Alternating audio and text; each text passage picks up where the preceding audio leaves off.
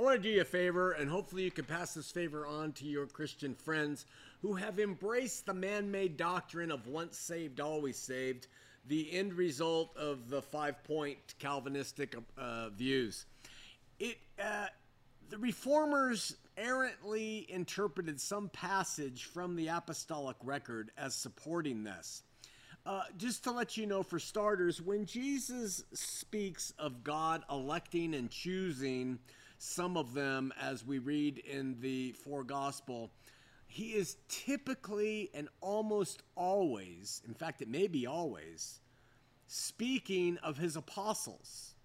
When he when he prays the intercessory prayer and he says, God, you've given Father, you have given me them, he's talking about his apostles. And I'll never lose any of them that you've given me. He's talking about his apostles. Okay? Generally speaking. Secondly, when Paul speaks of God electing and choosing people and having them do God's will, he is contextually speaking of God choosing and electing people from the nation of Israel, the Jews.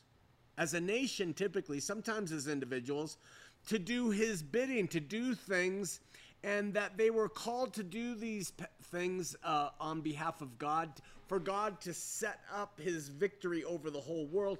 And it's not speaking of individuals that God elects, chooses, and once he does that, they're always saved. That's a big lie. It's really a dangerous lie. It's a pernicious lie in the face of the rest of Scripture. Then we also take passages from Scripture that were written to them then, meaning to the pure, holy bride that had to be for Jesus to come back and rescue from that great and dreadful day. And we have to admit that there are always, always conditions on them being saved in Scripture. Always. All you got to do is read Revelation chapter 2 and 3. Jesus comes, visits the seven churches of Asia Minor. He says, If you don't shape up, if you don't do this, if you don't fix that, if you don't do this, I'm not going to save you. I'm not going to come and collect you. You're not going to be part of mine. So there are plenty of passages, Hebrews 8, Hebrews 10, 1 Peter, that talk about look at, you're worse off if you embrace this faith and then turn from it showing that you can turn from it.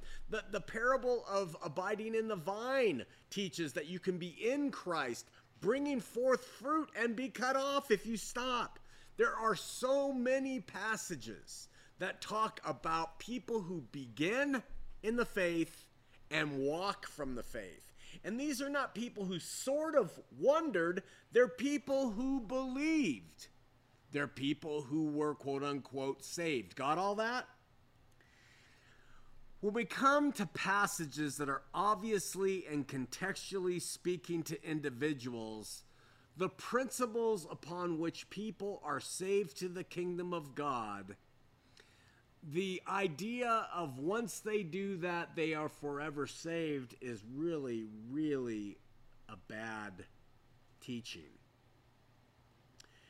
And let me explain that by consulting a couple passages.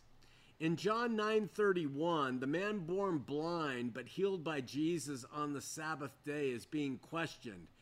And the man born blind says, We know that God does not listen to sinners, but if anyone is a worshiper of God and does his will, God listens to him.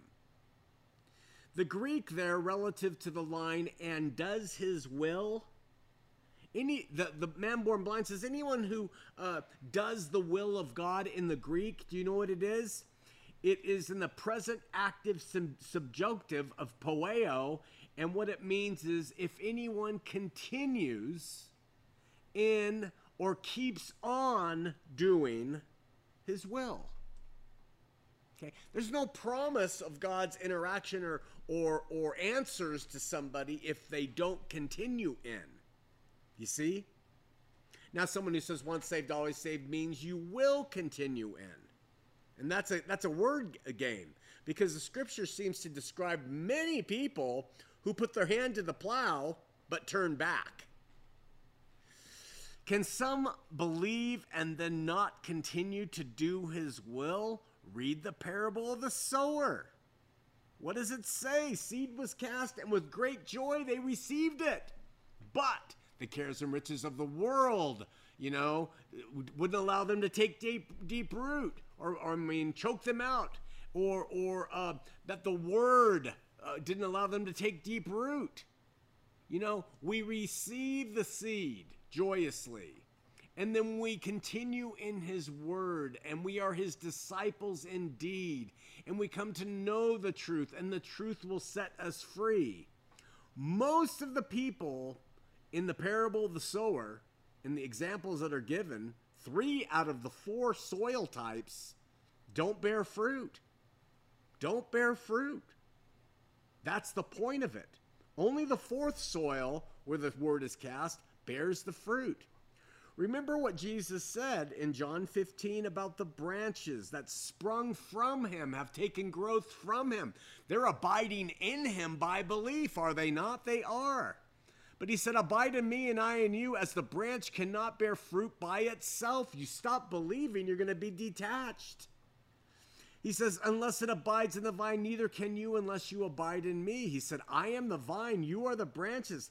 He who abides, abides in me, and I in him, he is it that bears much fruit, and apart from me, you can do nothing. If a man does not abide in me, you don't stay in the faith, you don't continue to look to him and believe, he is cast forth as a branch and withers, meaning the branch was once alive. It was full of the, the juices of Jesus to produce. It was once alive, but it's cast forth and withers. That means it shrinks back from where it grew to in Christ. And the branches are gathered, thrown into the fire, and burned. That's an allusion to the coming day when all those who said, Jesus, Jesus, Lord, Lord, would be tested. If a branch that has abided in Jesus can be cut, cut off, cast forth, and burned in the fire, I suggest that anyone who claims Jesus and walks away and withers to, will meet the same result. Not meanly, but figuratively. And then there is even better scriptural evidence for this it's something that I have referred to a lot lately because it's so revelatory to me. And you turn to John 8, Jesus is teaching the Jews around him, and most of them rejected him. But at verse 30, it says, uh, And many believed on him. And many believed on him. And Jesus turns around and he says, like we hear evangelicals saying at their concerts and their and their grand uh, spiritual events that they hold in their tents and they're come forward and be saved meaning jesus says to the many that believed on him you've been saved. We have had 123 salvation stories today. That plays right into this say jesus and be saved and it's done right? And so jesus he recognizes that and he says you're all saved. Yes we've won some like our evangelical friends say. That's not what Jesus says to these people who believed on him, is it? No, he says uh, to those Jews who believed on him, if, if you continue in my word, that means to be discipled and to be trained and taught by the word through the Spirit. If you continue in my teachings, if you continue in my word, you are my disciples indeed, and you shall know the truth, and the truth will make you free. So belief is just the entrance level, it's just the beginning, and then you continue in His Word, which is why I am so angry at churches that don't teach His Word to people who have believed. Because all they're doing is equipping them to be taken over by the world, to be cut off as a branch, and to wither, never producing the fruit of love that God wants from those who first believe on His Son. Once saved, always saved. It's a pernicious lie.